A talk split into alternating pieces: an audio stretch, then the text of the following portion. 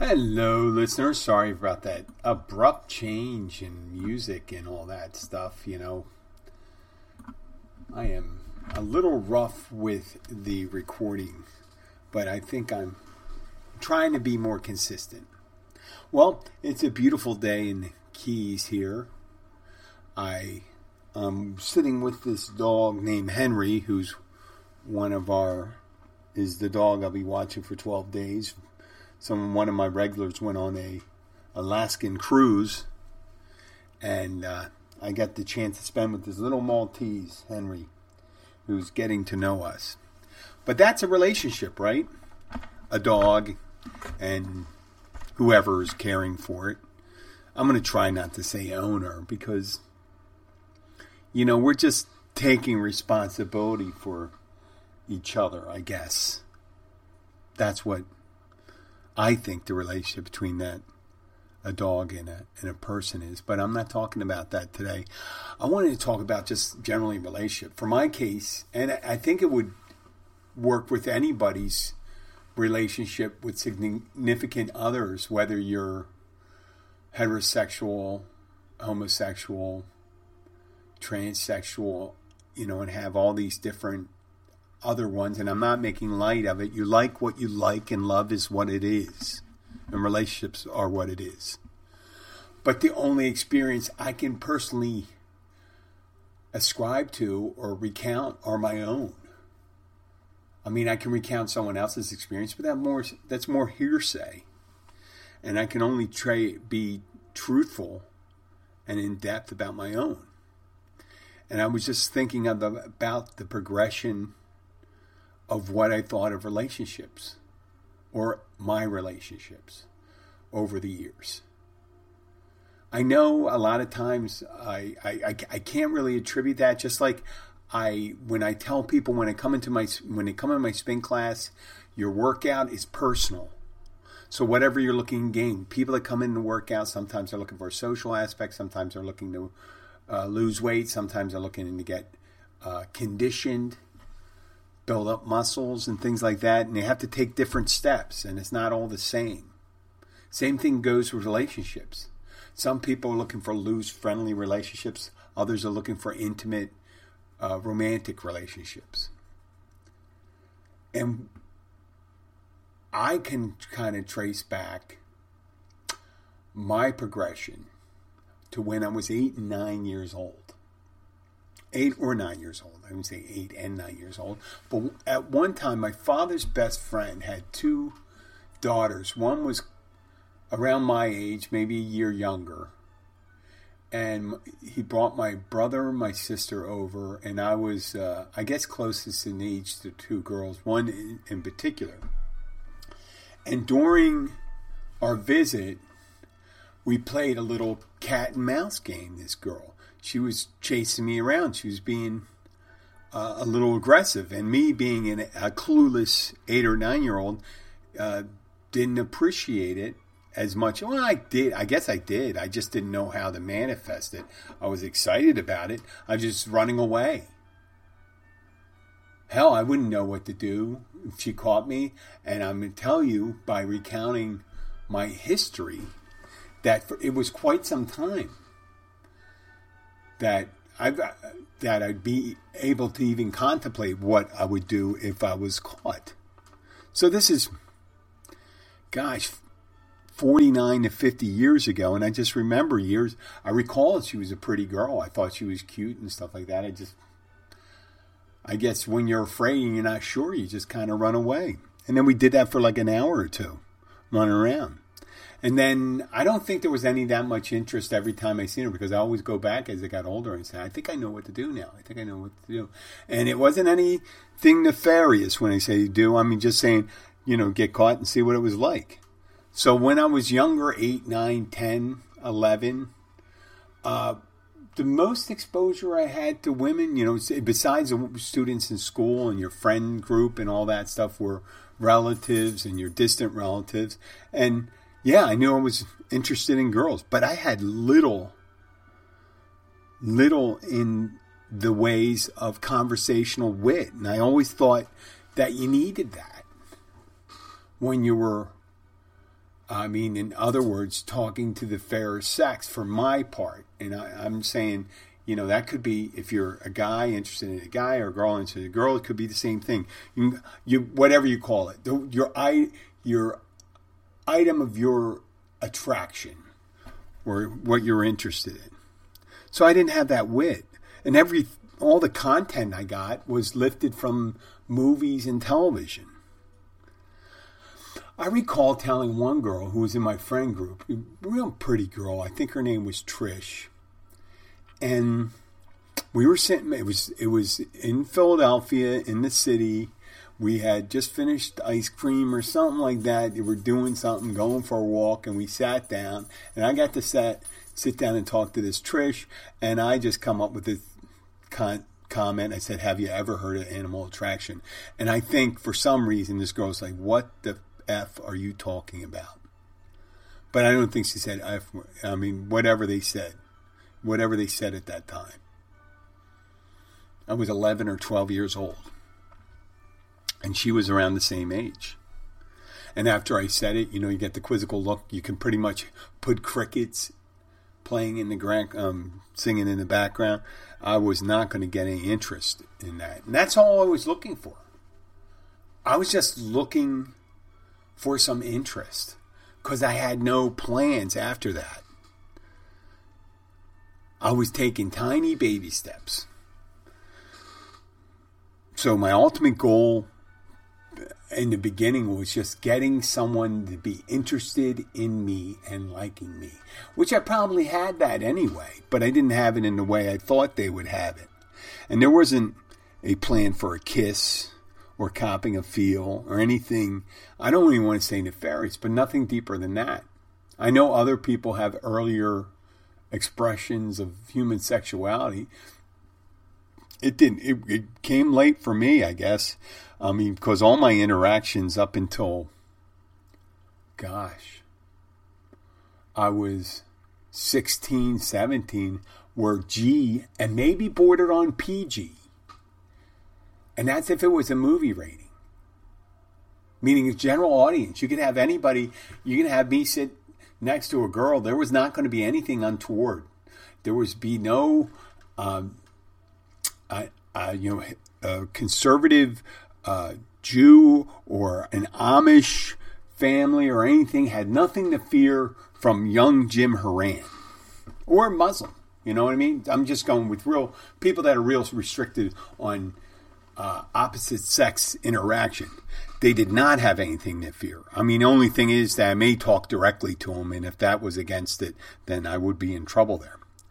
So for years, I had these short, intermittent interactions multiple times. One time, and it was for, I had, my mother had gotten remarried, and this was her, I think it was her third marriage well, I know she only's been married three times, a third marriage, and we had moved.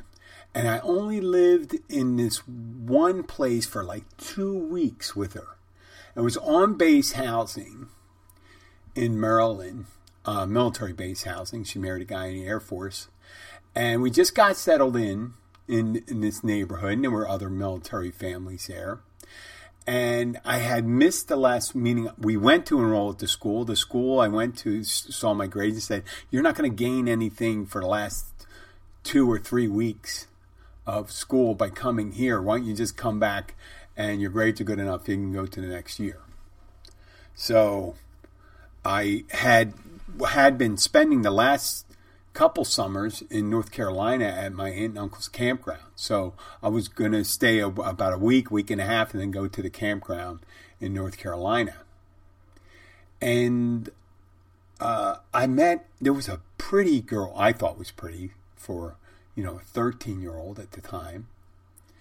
And we sat and talked. The girl had some interest in all this stuff, and here I am. Like it was like two days before going to North Carolina. I think that made me even more attractive to the girl. Said, "Where are you going?" I'm going to a campground for. Um, oh, you're going to a camp like rich kids? I said, "No, I'm working on a campground. It's not like for young kids campground. It's for you know families that come with big trailers and tents and all that stuff." So, but I didn't gain. I didn't gain anything. I just got a little interest, which was, uh, you know, where it was. And then when I was at the campground, and nothing ever came of that because I, I didn't move back there. I think when I came back, I ended up. Um, we we were living. They they were finishing up on base. They went someplace else, and then I ended up going to my living with my father. But that couple summers in North Carolina, we talked to some of the daughters of some of the campers. Nothing came of that. I had two older cousins. Uh, they weren't. Uh, they they were good guys. They would get some interest from the girls, but not much more than any of us. I guess we were all just we didn't have game. I guess my oldest cousin may have had game, and the other cousins, the the oldest cousins that didn't run with us, that were older than you know 18 and up, they were either already hooked up or they were doing all right on their own. So I struggled. I struggled. Went on to eighth grade. Uh, not much going on there until high school. And you know, you think high school is a big triumphant entry, but I ended up wanting to and going to an all boys Catholic school. And it was joined to another school. It was one big school that was as- it was symmetric. It was the same building on one side and the other, and in the middle they had an auditorium, they had two cafeterias, and they had connected hallways. And the connected hallways, I guess the intention was that could eventually become a uh, a single school when it was built in uh, 1970. But on the other side of the iron accordion gate was the girls' high school, and you just see these all these girls, just an uninterrupted flow of girls in the Catholic school girl outfits. And here I was. Um, a 14, 15 year old high school kid on the other side just staring across. Similar, I guess, to a prison where there's a women's prison on one side and a guy's prison on the other. I won't call it a prison because I had a great time in high school. But our interactions in high school, we had a shared library too. We had a shared library, but they kept they had two uh, they had a nun and an old, old priest watching out that there wasn't too many interactions there. And not that most, most of these guys had no skill in that. And I didn't learn much there. And there was a no man's land behind our cafeteria. When I say no man's land, the cafeteria was in the back of the building, and there was a girls' cafeteria and a guys' cafeteria. They weren't connected. They had a wall between it. I think they shared a kitchen with the same equipment on either side and out the back doors you could go outside you know get a little you know during cafeteria time go outside and they had a, a delivery driveway a short one like uh, 40 50 feet where trucks pull in to supply the cafeteria and you couldn't get in that area because that was the no man's land and there were girls on one side guys on the other guys who be pitching quarters against the wall you know kind of gambling and stuff like that and doing whatever they're doing playing ass ball we called it ass ball. You you would uh, it was handball up against the wall, and if you missed, you had to go and crouch with your head in the corner of where the wall met the ground, and you'd cover up as best as you can. Uh, you know, squeeze down with your ass sticking out, kind of uh, uh, uh, kneeling, and get as small as possible because guys would take the ball and throw it as hard as they can, trying to nail you in the nuts. Yeah, I know. That's what high school kids did then. So we had all those things. You had to access. You see the girls. You could talk to them before you go to school. You can walk into it, but you know, what was the fun of that? They're walking in. No one's. I mean, you, you see it in. I saw it in the movies. I know guys talk to girls. I talked to some of my sister's friends, but they didn't want anything to do with me. My sister's one year older than me. I was late, uh, sent back one year, so here I am when I'm a, a freshman. They're juniors, so I wasn't going to get any ground from that, but I get to talk to them every so often, get a little practice in. And I still, like I said, it was uh, G rated. And on the weekends, though, every so often, uh, we would go. I got my license first among all my friends, ostensibly to drive my sister to work and my grandmother around shopping, which I did. I did. I did fulfill that. But that driver's license also gave me the freedom to go to these school dances, which a lot of these other Catholic schools would have. Like had and the boys' schools and the girls' schools. Most of the schools in the city of Philadelphia, there was uh, there was no co-ed Catholic schools in high school at the time, and they had on the weekends had these dances, and you go there, and I wouldn't go. I went to a couple of my own high school dances, meaning the high school dances my school hosted, but for some reason, the girls that went to the same high school didn't really want anything to do with the guys that went to the same high school. They wanted a guy from another high school. It was just the way it is. So I quickly found out we'd be more successful, and we were more successful in order to get dancing among my friends. Um, I was the one that had probably, I was up there with the interactions. I could interact with more women. That's not saying a lot in the group of friends I had, and they were great guys, and they got they got very successful with that with women later on. But we were slow starters. We weren't in the group uh, where you know the guys were already successful, and if I was the one they were dependent on to be successful, it was going to be a, like a long, long time for them. But try, as I make, it was all like a lot of touch and go with interacting with girls, trying to get, figure out a way, how am I going to get a date and have a girlfriend? Right?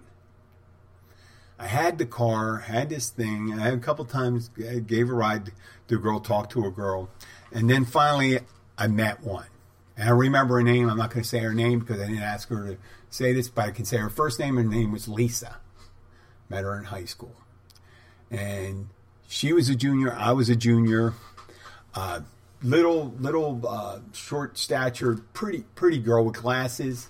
I didn't appreciate as much then because I didn't know what I was doing. And nothing that anything was being done. Nothing was attempted. I think I may have had an arm around her. You know? And I took her to, if I remember the movie, I took her to this movie that starred Neil Diamond, which I should have known that was a mistake right then. And this girl's father was a police officer. And I was all of 16, 17 years old. And this guy was a grown man and a police officer. And he must have known I had no game or any intentions because he did not give me a warning. He was not aggressive to me. He was just very nice. He was very nice to me. And I'm thinking, how insulting is that upon reflection? How insulting is that to my manhood that you weren't worried about that? You know, I'm thinking, but no, he, he must have known. He said, this guy's not going to do anything. And I didn't. And we went on a couple dates and stuff like that. And then progressively, as the years gone by, it's my end of high school year, um, years started closing down and into college that's when things started, the ball started rolling. And it still was to look for that connection. I made the connection. And then the next thing was, oh, I was feeling these physical things, right? The normal physical things. I won't go into detail about that because that's like kissing and telling. You know, a lot of kissing, a lot of groping, a lot of feeling up and stuff like that. And, and, and, uh, trying to see how far you can go. And it was still not, you know, I, I was pretty much a virgin until I was like 19 years old. Right? And I was with a girl for a, a little while then, at the time. And each year I was getting more comfortable talking to them, talking to women. Henry's oh, we're going to go outside. We're going to go outside, Henry. But I kind of lost, you know, that that goal of the connection.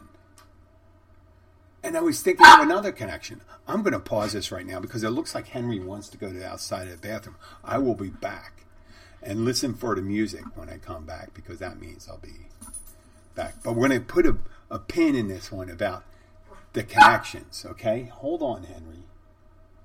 Hold on, okay? Stop.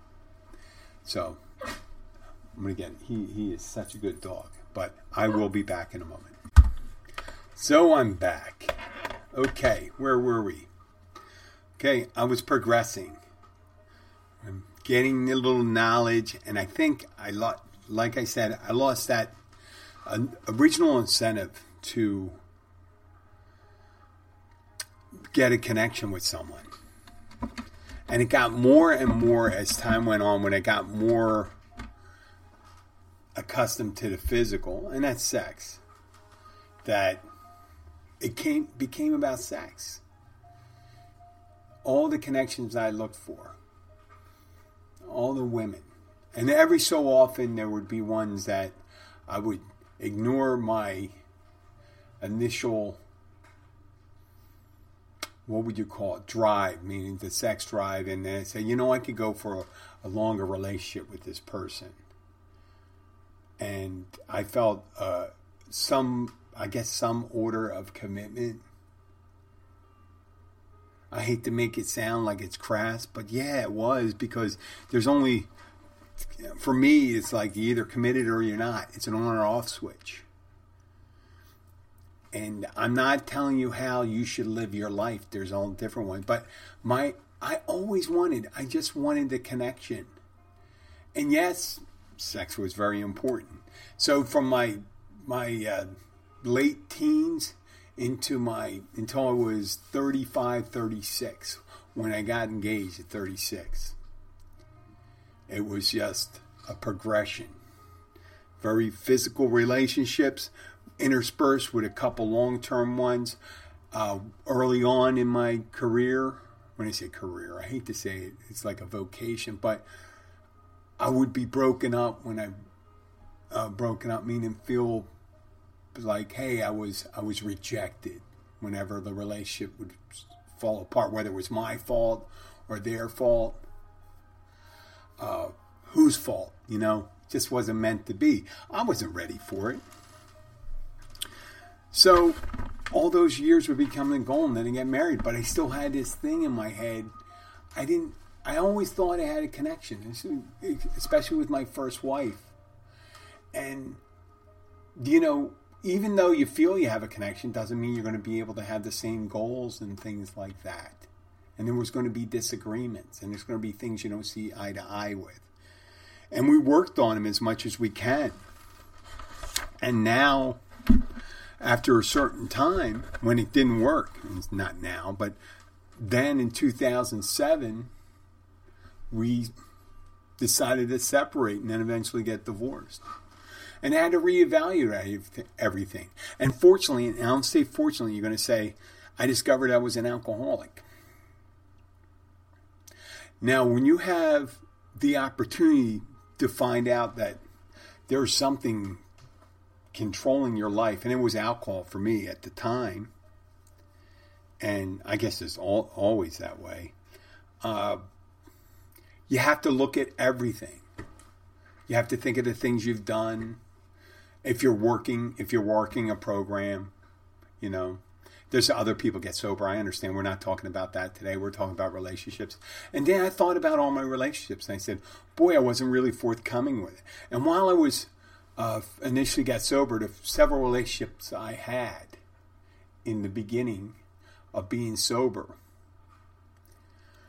were I was forthright with my expectations from it. I did not tell them that you know make any promises this and that.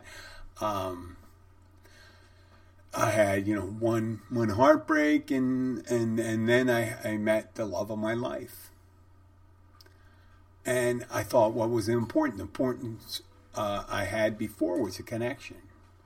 And I realized that it wasn't just a connection. I, I still had that thing where I'm a human and I'm sexually attracted, so that was important too. But it wasn't exclusive of the other things.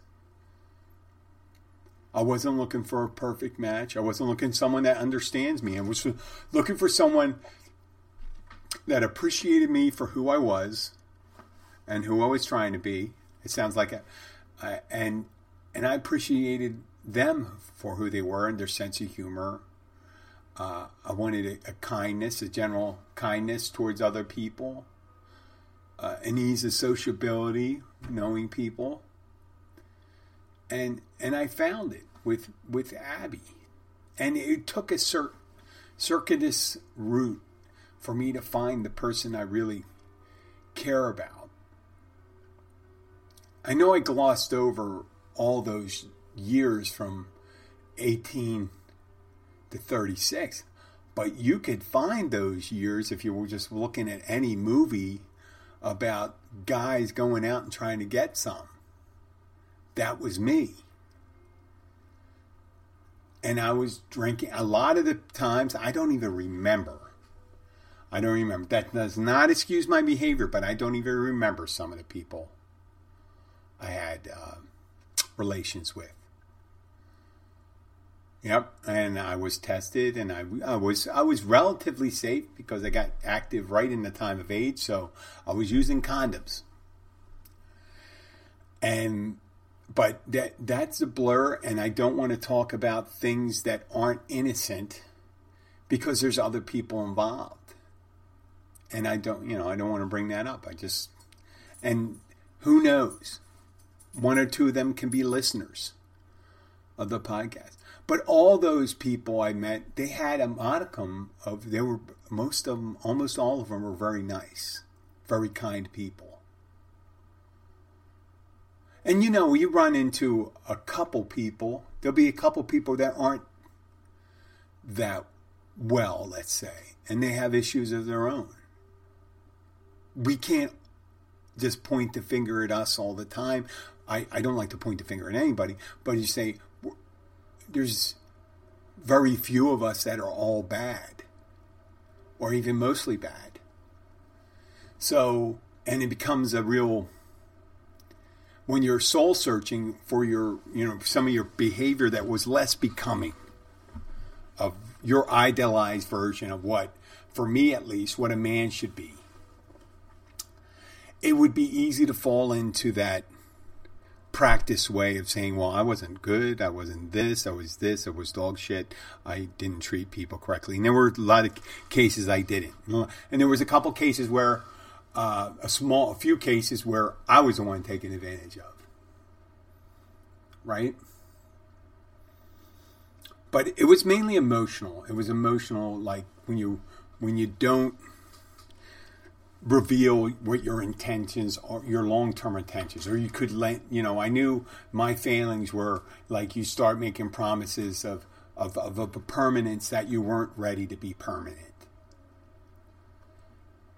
You were saying that, you know, I want this to be real, I want this to be that, and you're just, your goal is something physical.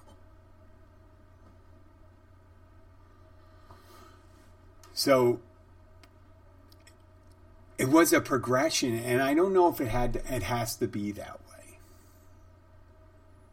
It doesn't know. I, I it it doesn't have to be that way. You don't have to learn uh, the hard way. But there's such a desperation for people when they're growing up. I see it today among some of the um, my daughter's friends and and and things like that. They they just they feel the need. They have to be partnered up. They they get they think their first relationship is going to be it's it's a permanent thing. They don't think about the next. They don't think about the possibility of the next one. And and that's the it's it's not. I guess that's how they learn. That's how they learn. But you don't have to get through all that destructive stuff. And usually for me, that was adding the adding the alcohol. But like I said, I didn't want to make it alcohol. I just talked about the progression. What I wanted in the beginning was a connection and the recognition of that connection. And it, it took me all this time, all these years, until I was in my mid to later 40s to realize that all I had to do was be open to it and I can start appreciating someone for the things I wanted years ago, but didn't know exactly who I was.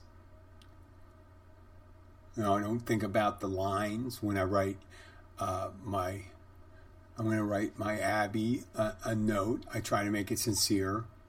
You always think in your head that you're writing something original, but isn't it? Humans are like huge databases, and you're thinking the things that you've read and you put them together and you take little scripts of it. You're like editing things. You should be footnoting. It seems like you should be footnoting a love letter. Because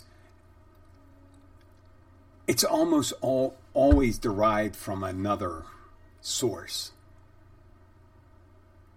Right?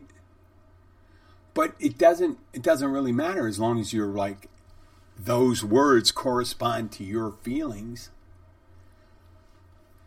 And I think I'm a lot more expressive of who I am. I wish I had done that earlier, but then again, I guess I wouldn't be where I am today if I hadn't uh, take, gone off the beaten track. I mean, it's a shame.